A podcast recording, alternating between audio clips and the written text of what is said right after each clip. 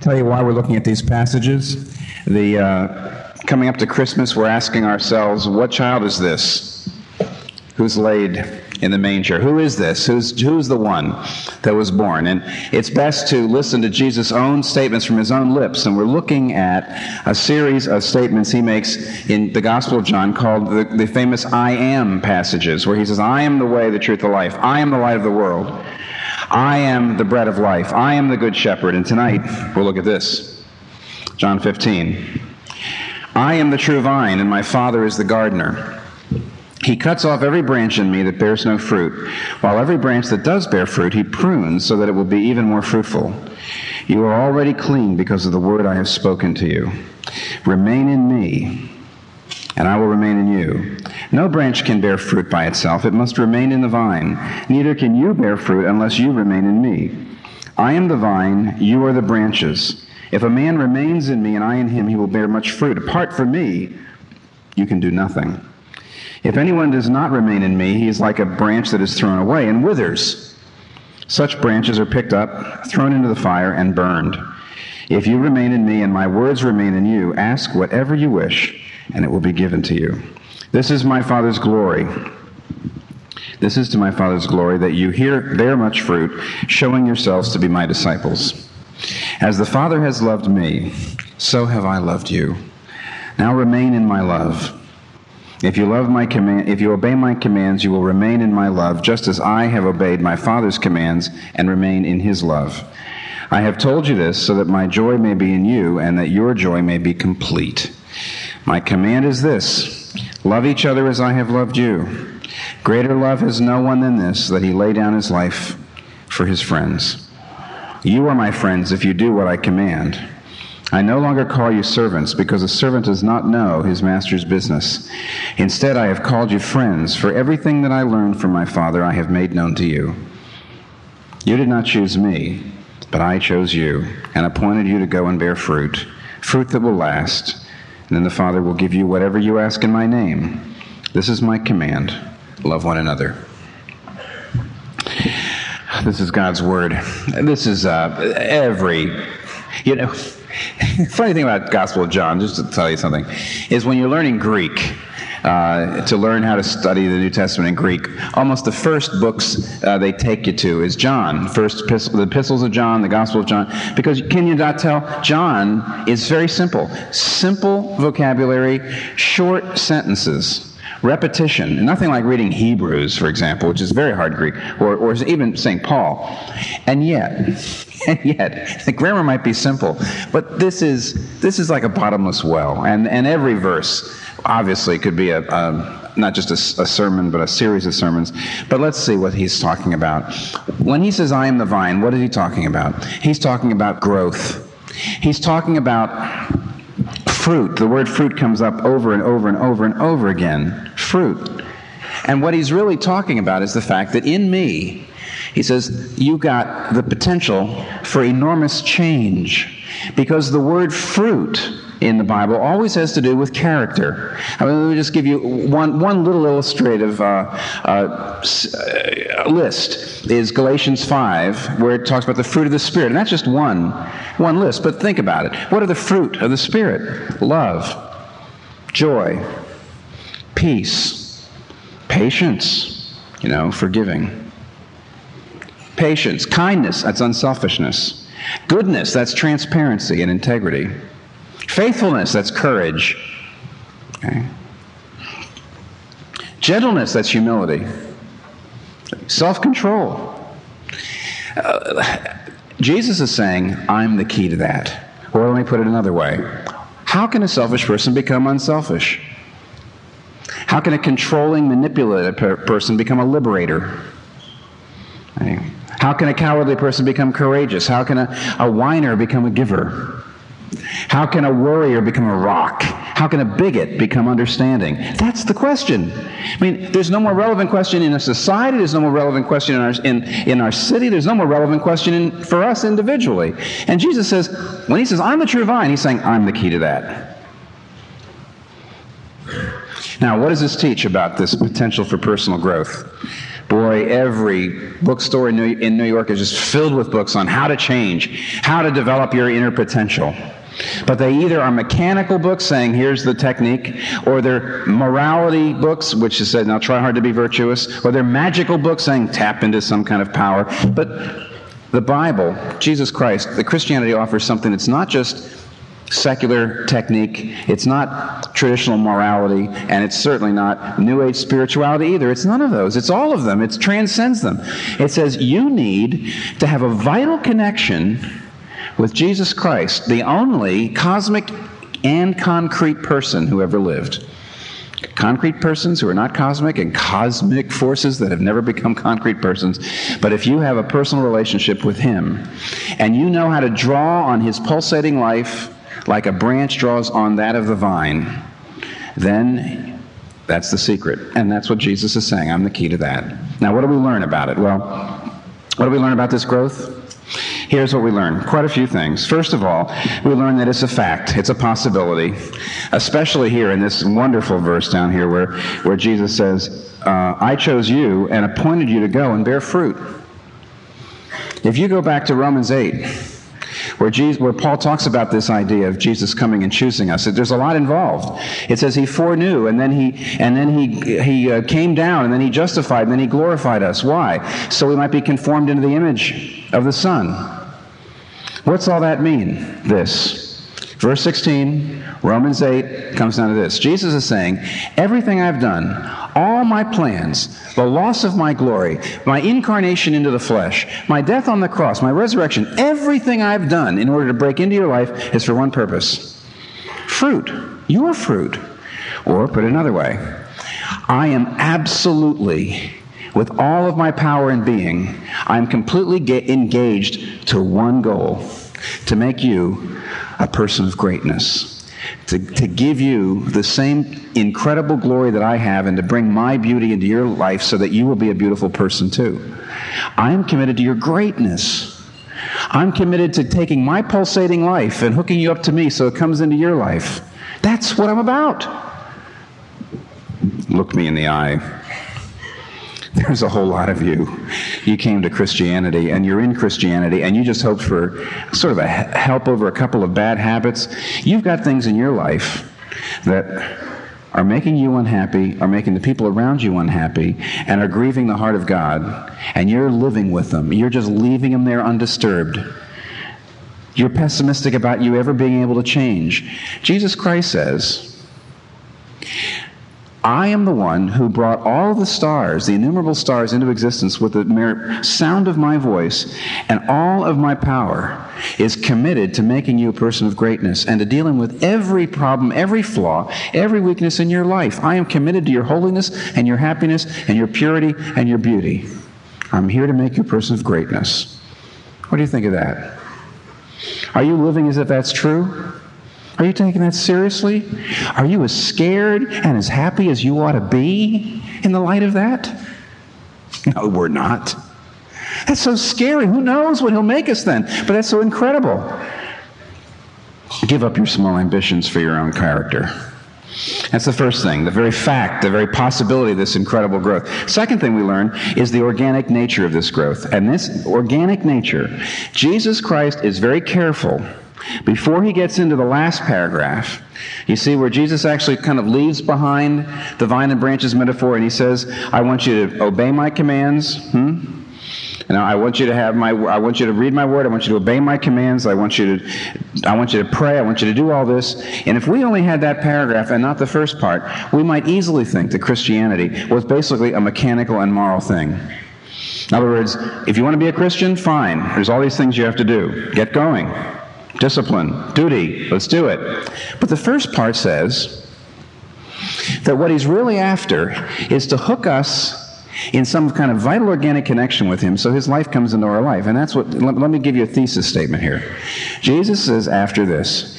He is after organic, organic change through a new internal dynamic, not mechanical compliance through external force.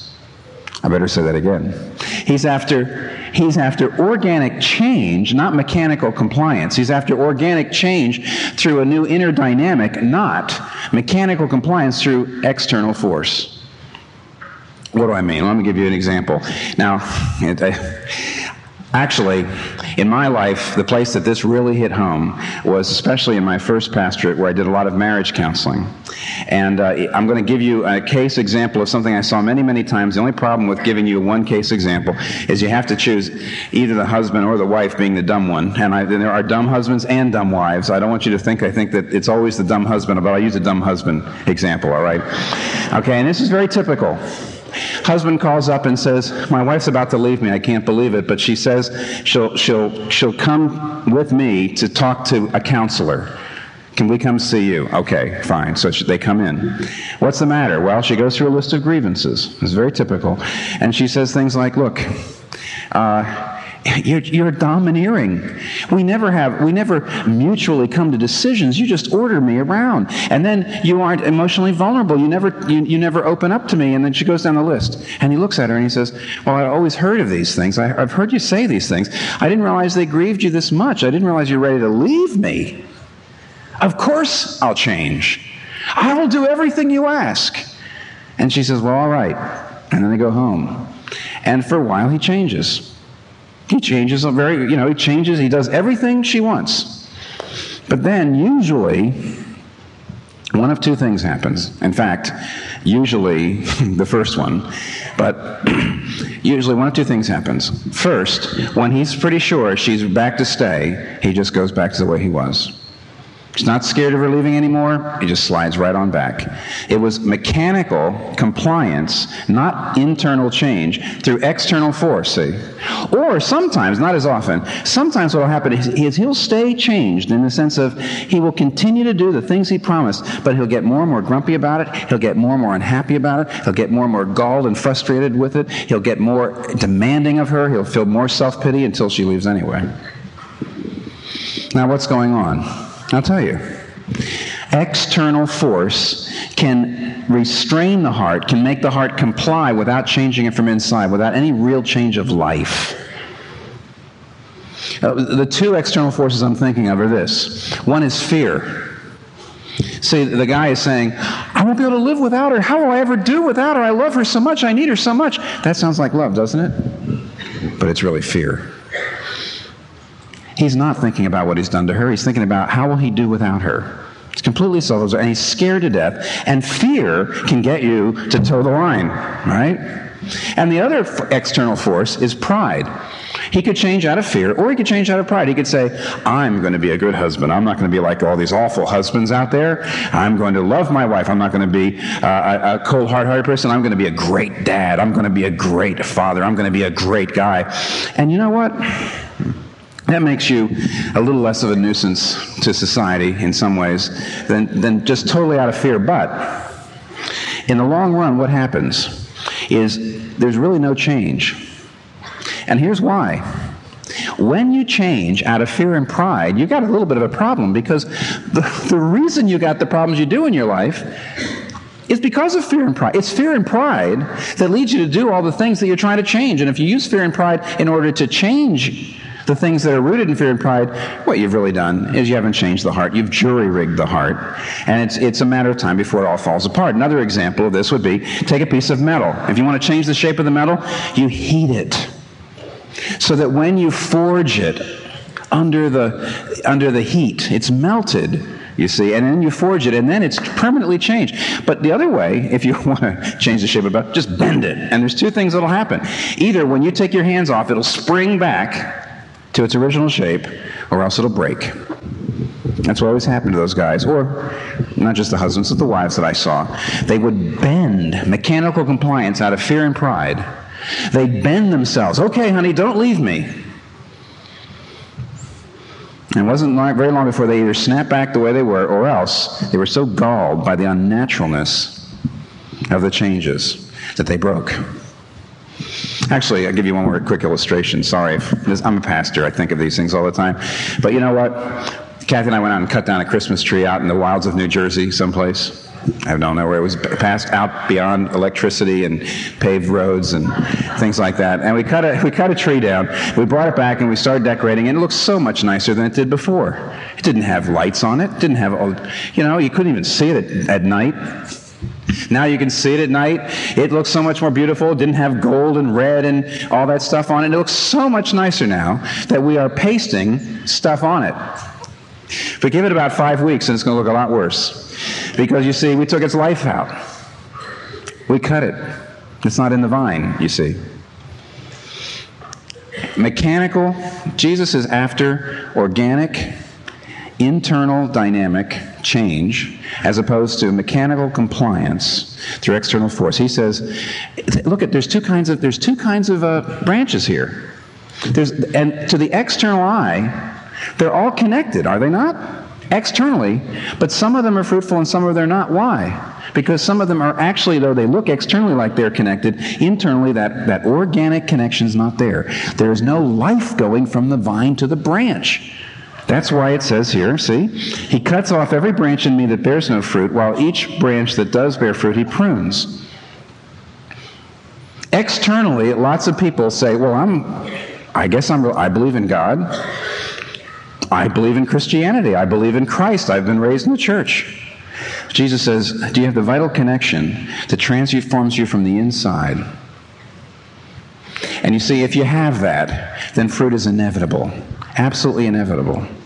Now, before moving on, because I know you're going to start to say, well, but okay, how? How do I make this connection? How do I draw on the life of Christ instead of just simply comply? But let me, let me just push you a little bit on a couple things. First of all, Christians, talking to Christian friends here. It is very typical when you first get into Christianity, without knowing better, what you actually do is you move into all kinds of mechanical compliance instead of organic change. Because you put all of your focus, very often, all of the focus is on busyness and serving Jesus instead of friendship with Jesus. And I'll tell you why, how easy it is. I'll tell you why. Because you hear, when you first become a Christian, you hear and you embrace this. You're not saved by your good works, you're saved by grace. But it's very hard for the human heart to believe that. And so what you do is you get busy doing several things. First of all, you start helping people. I'm a Christian. I'm going to help people. I'm going to listen to people. I'm going to talk to people. I'm going to feed people. I'm going to help people. I'm going to reach out. And then secondly, you go to a lot of meetings and you, and, and you go to a lot of classes and you study a lot of things and you learn a lot of things. And then you also get rid of big, juicy, obvious sins in your life. And there's always a few of those. Big, juicy, obvious sins, study a lot of things, go to a lot of meetings, help a lot of people. And what you're doing is you're saying, what? Surely God must love me if I'm doing all this. And so what you're actually doing, listen carefully, is you are inferring the love of God instead of experiencing the love of God. You're inferring the love of God instead of drawing on it. Uh, by the way, those of you who are doing this, I can't. Um, if this is the first time you've ever heard this, don't don't expect to get it. I'm sorry. Most everything I've ever learned took, took, me time. I had to hear things over and over again. A lot of Christians think that they're experiencing the love of God. They're not. They're inferring it. They're being very busy and they're saying, "Surely because I'm being such a nice Christian person, God must love me." I'm sure he does. Well, I'm sure he does too, but you're just inferring it. And so, you know, there's a Christian version of the Christmas tree in a sense without really drawing, with, without really working at friendship, without really working at listening to Him and praying to Him and knowing Him and walking with Him and spending time with Him, you're out there really, really, really busy. And you know what's going to happen? You're going to find that you're not really changing much. That after two or three years of being a Christian, you're not much more loving, you're not much more joyful, you're not much more patient, you're not much more humble, you're not much, you're no better at taking criticism. You're no better at, uh, at overcoming your habits. You haven't hardly changed at all. You've changed a little bit, but very little. Very little fruit. Why? You're not drawing. Okay? And uh, let me say something to those of you who aren't sure you're Christians, or maybe you're thinking about Christianity. Maybe you're saying, well, I'm wondering, you know, about Christianity. What, what does it mean to be a Christian? Now, it's very typical for people, when they're thinking like that, to ask a question like this what, I have, what, do I, what if I become a Christian, what will I have to give up? And it's very typical. People come and say, well, you know, I'm thinking of Christianity, but what are the rules? If, when I become a Christian, like, I've heard that you can't have sex until you're married. Is that true? I've heard you have to tithe, you have to give a lot of your money away. Is that true? What will I have to do? Now, look, look, look. On the one hand, of course, nobody's going to keep you from reading. I mean, if you come, you say, I'm not a Christian, but I want to know what are the Christian rules. It, it, it, there's no secret book someplace, okay? There's not, a, you know, it's not like, well, we'll make you a Christian, and aha, guess what? You can't do this and you can't do that, but it's too late now. You know, it's almost the reverse, it's almost the reverse of, of Faust, you know? It's God who comes and says, sell your soul to me, but yeah, you'll never know how bad it'll be. I mean, sign on the dotted line is too late. No, not, look, there's nothing like that. I'd be happy to tell you all this, but what you're doing is you're making Christianity at the same time way too hard and way too easy. First of all, you're making it way too hard because you are really thinking that what it means to be a Christian is to basically clean your life up. And Jesus, look, think of the illustration, think of the image, think of the image. Does the branch get into the vine? Does the branch get the life of the vine because it's fruitful? Does the branch say, "Hey, I'm being fruitful. Would you please, uh, you know, hook up with me?" I mean, does does the branch get the life because it's fruitful? Of course not. The branch is fruitful because it gets the life. And what Jesus Christ is saying here is, you're saved by grace. Without me, you can't do nothing. You can't do anything. I, all, to become a Christian is not to say, boy, look at me, I'm, I'm willing to change my life. You know, now you're going to have to accept me. Jesus says the only way for you to really become a Christian, the only way really for a branch to get into the vine is to be grafted in. You don't have anything to recommend yourself. Basically, the way to become a Christian is to say, not, I'm going to live a good life, but I can't live a good life. I haven't lived a good life. I need for you, O Lord God, to accept me because of what Jesus did. So, on the one hand, you're making Christianity way too hard, but on the other hand, you're making it way too easy. Do you see what the illustration here is? Jesus does not want you to say, well, am I going to have to be willing to give up sex outside marriage? Am I going to have to be willing to give up money? Am I going to... You know, Jesus is saying, hey, do you know what it means to be a Christian? I don't want your money. I don't want, I don't want sex. I don't want this and that. You know what I want? C.S. Lewis put it pretty well in his book, Mere Christianity. He said, The Christian way is different, it's harder, and easier. Christ says, Give me all. I don't want your time, I don't want your money, I don't want your work so much as I want you. I have not come to torment your ordinary self, I've come to kill it.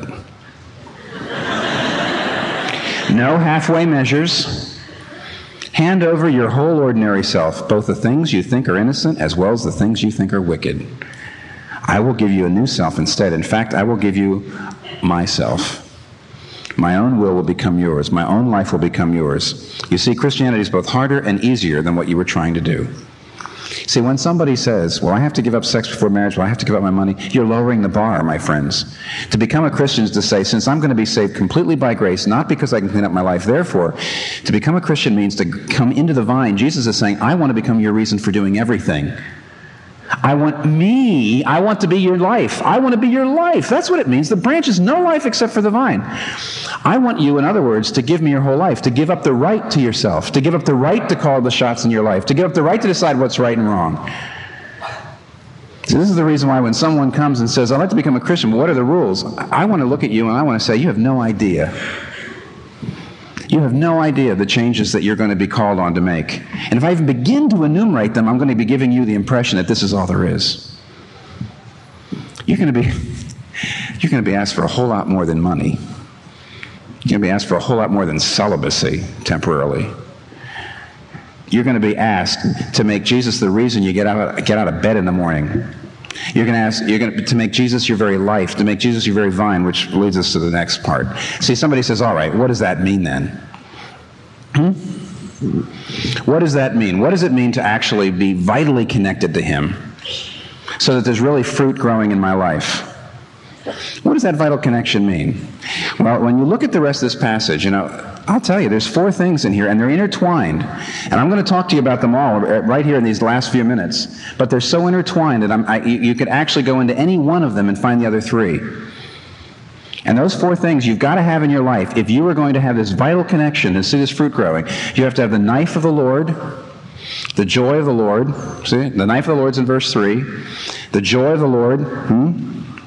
You're going to, it says, I want you to have my joy completely. You have to have the friendship of the Lord. See, that's what this is all about, he says, that you be my friends, not just my servants, not just my robots. I didn't I am not the general and you are the soldiers, me bringing orders, but I am the vine and you are the branches because I want you to be my friends. The knife of the Lord, the joy of the Lord, the friendship of the Lord, and of course the love of the Lord. Remain in my love. Now, let me, let me show you how this works. Let's just start. I'm going to start with one because it's the one that you're most going to be interested in. And I'll show you how they all rest are in, you know, you, I could start with any one of them, pull the other three out. The knife of the Lord. You won't grow without pruning. Verse 3. You are already, oh, pardon me, verse 2, I, I blew it. He cuts off every branch in me that bears no fruit, while every branch that does bear fruit, he prunes so it will be more fruitful. Now, what's he talking about? He's making a claim, and it's astounding. If you go into a vineyard at the pruning time, and every year they prune, every year. If you have an untutored eye like me, I'm, I do not know anything about this. Whenever I've seen people do the do the the, uh, the pruning, it looks like a disaster.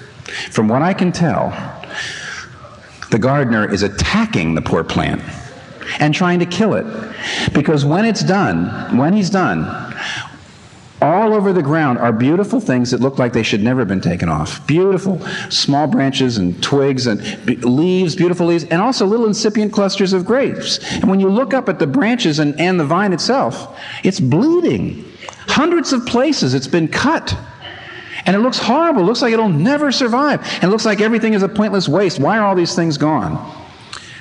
But you know, and I know, that if you have a skilled gardener, there is not one thing cut off that was not a loss to keep, that would not have been a loss to keep, and that was a gain to lose. Can I say that again?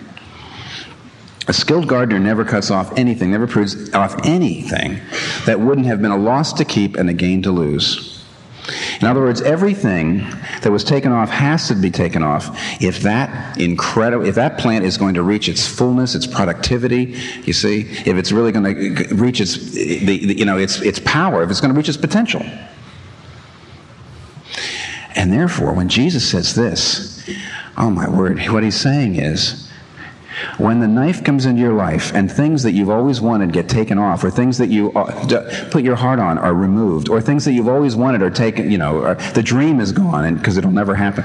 All these awful things that happen to you, all the troubles and difficulties that have taken things out of your life, you look at them with the untutored eye and you say, this is a waste. Pointless waste. There's no reason why I should not have been able to get into that school. There's no reason why I should have lost that person. There's no reason. These things should never have happened to me. And yet Jesus Christ is saying that's because you don't understand gardening. There's not one thing I ever take out of your life that wouldn't have been a loss to keep and a gain, and is, would have been a gain to lose. Look, he says, my father and I, my father is the gardener. Now, right away, somebody says, hold on. And you get pretty upset, and I understand why. Are you telling me, somebody says, that God looks out at us and says, hmm, there's uh, Sally, there's John. What will it take for them to become noble and great? I know I'll send terrible things into their life. And people say, wait a minute. You know, one person once said to me, you know, after a sermon, says, "My mother died when I was five years old. You mean God sent that to me to make me a better person?" You know, Summer, and the idea that suffering makes us noble. What kind of God would do that? Uh, Somerset Maugham uh, had a very interesting uh, statement in one place he was writing. Uh, he had worked as a doctor at one time, or at least worked in a in a hospital, and he says uh, there is a school that believes in the moral value of suffering. They claim that it was it's salutary. They claim that it increases sympathy and opens the spirit to new avenues of beauty beauty and strength and character. But I see that suffering did not ennoble, it degraded. It made people selfish, mean, petty, and suspicious. It absorbed them in small things. It did not make them more human, but less. And he's right. What do you mean he's right? You say, didn't you just say? No, I didn't. Absolutely not. Jesus isn't saying that either. Look, here's what he's saying the knife comes onto every branch. The same knife to every branch. But Jesus says this if you are hooked into me, the same troubles and evils and bad things that happen to everybody in this life, if you're connected to me, they won't make you hard; they'll make you soft. They won't make you, uh, they won't make you less human; they'll make you more human. They won't make you stupid; they'll make you wise. They won't make you mean and small; they'll make you great. But if you are not connected to me, what will happen is those very, very same things that come into everybody's life, the same knife, the knife will come to everybody. Every branch goes under the knife. If you're connected to me, you'll be cut back into fruitfulness. But if you're not connected to me, that same knife will cut you off. Do you hear that? You see, God didn't want a world as evil. If you want to see the world the way God wanted it, go to the Garden of Eden. no disease, no death, no hatred and cruelty. The world's broken because we decided to try to be in charge of it. Just like your car would be broken if you gave it to an eight year old. Wouldn't take long. So here we have a broken world, and here we have all this, but this is what Jesus is saying. The knife, therefore, is coming down on everybody, but I'm telling you, if you are connected to me, the bad things are going to actually come into your life, and what they're going to do is they are going to turn you into something great. So be connected to me. Well, you say, what do you, what do you mean? I'm going to give you the best illustration I know of, and it really sums up all the different ways. Uh, some years ago, I counseled two different women. Both came to my church, and they both were in very similar situations. They both had husbands that were bad husbands and fathers, and they had teenage sons that were beginning to get into tremendous trouble and looked like their life was going down the toilet, largely because their fathers were such schnooks. And both of the women were struggling with bitterness toward their husbands. But now listen. Here's what happened. To my surprise, I, you know, I, I wasn't very smart. I wasn't a very good counselor back then. I'm not sure I am a good one now. But uh, I said to them, you need to forgive your husbands. And I mean, I said that I didn't say it together. I was talking to them at different times, of course. And and the one who had the worst husband, the worst of the two, struggled and did. But the one who had the better husband, really, a, a, a, less difficult situation, struggled and struggled and just wouldn't, couldn't. And not only couldn't she forgive him, she couldn't forgive her son for making her life miserable. Not only couldn't she forgive her son, she couldn't forgive herself for clearly failing him in some way. But here's the reason why. The same knife, the same situation came into one person's life and cut her back into fruitfulness. And the same knife came into another, the other woman's life and actually cut her off because she got more and more bitter, more and more devastated, more and more in despair. The woman who forgave and was able to forgive turned into a kind of beacon in her in, in the in the middle of her family. And I know I've known her for many, many years, and in the middle of that family, tremendous things happen over a long period of time though. The other woman I've kind of lost touch of, but I know, I know it was things pretty much fell apart. Why? I'll tell you why. The woman who couldn't forgive, couldn't forgive for this reason. Her, she loved her son, that's fine. She enjoyed her son, that's fine. But her son was her vine. She didn't just enjoy her son, her son was her joy. Her son was her meaning. Her son was the way she knew that her life would mean something. If her son went bad, if her son didn't respect her, if her son didn't love her, she, her life was over. And because of that, you see, because of that, because he had become the vine. There was absolutely no way she could possibly forgive herself or anybody else. Eh, whereas the first, the other woman, she began to realize, wait a minute, wait a minute, I've got to draw on my true joy. My son's not doing what he ought to do. My husband's not doing what he ought to do. But wait a minute, where do I get my approval? Where do I get my joy? Who real, who's the only spouse that I really need? Who's the only family that I've really got to have? And what did she begin doing? She began drawing. She was pruned. When you prune the branch, it makes it draw on the stem, it makes it draw on the trunk, it makes it draw on the vine. That's how it works. And the more she drew on the joy of, God, of what Jesus did, and the more she drew on the love of what Jesus did, and the closer she got in friendship, she began to pray, not just get busy, not just do all these things. She began to really get to know him. Then what began to happen? She became something great. I remember the poor woman that was sinking, and she did sink, went to another therapist at one point. I mean, not that I was a therapist, but went to a therapist. And the, the therapist wisely said, You know what your whole problem is? Your whole problem is that your family your, and your son is your meaning in life. You need to get a career.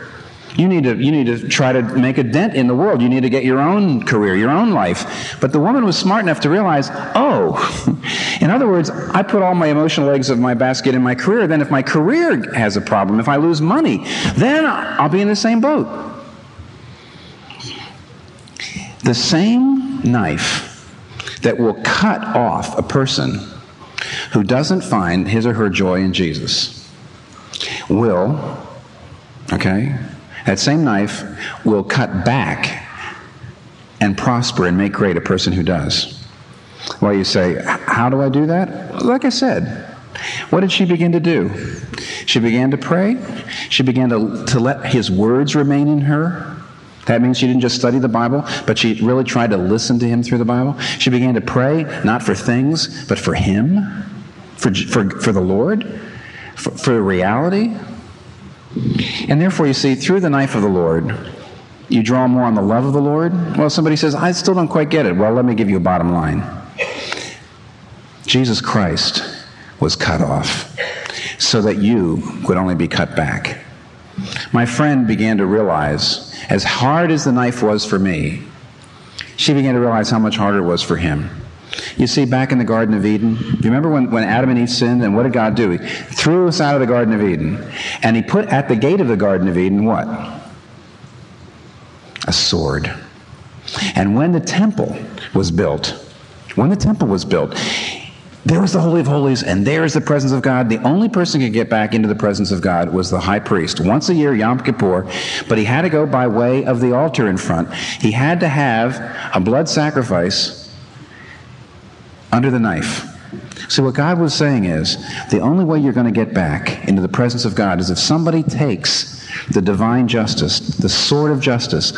The only way you're ever going to be able to get back into my presence is if there's punishment. And what Jesus Christ did on the night in which he died, well, it was a, it was a daytime, but it turned night. When the veil was ripped, we're told Isaiah he was cut off from the land of the living. See, Jesus Christ was cut off so that you would only have to be cut back. And the more that lady, who's a very good friend of mine, the more she thought about what he did to her, did for her, the more she began to say, if you would do that for me, then certainly I can do this for you. What is that? That was drawing on the life, not just being busy, not saying, I must be a pretty good person. Surely you love me. But that was friendship. That was remaining in his love. That was drawing her joy from him. Do you see that? And therefore, the knife made her draw made her into something really, really, really, really great. That's the reason why. Let me close with this.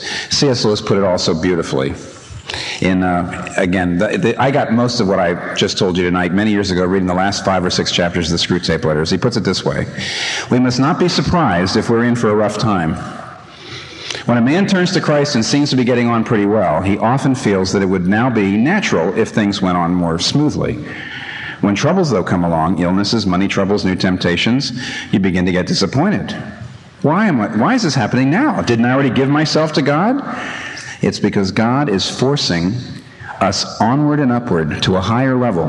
He's putting us into situations where we'll have to be much braver, much more patient, much more loving than we ever dreamed before.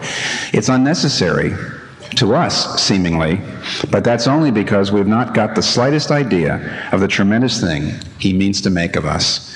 Imagine yourself as a living house. God comes in to rebuild the house. At first, you usually understand what He's doing. He gets the drains right, he stops the leak in the roof, and so on. And you know those jobs needed doing, and you're not surprised.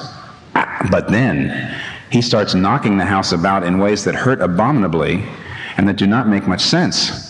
What on earth is he up to? And then the explanation is he's building a very different house than the one you thought of. Here he's throwing off a new wing. There he's putting up towers. Now he's making a courtyard. You thought you were going to be into a, made into a decent little cottage. He's building a palace because he intends to come and live in it himself. I'm the vine, you're the branches. I have appointed you for greatness. Let's pray. Our Father, teach us how to draw on the vine and not just paste uh, Christmas tree ornaments on ourselves.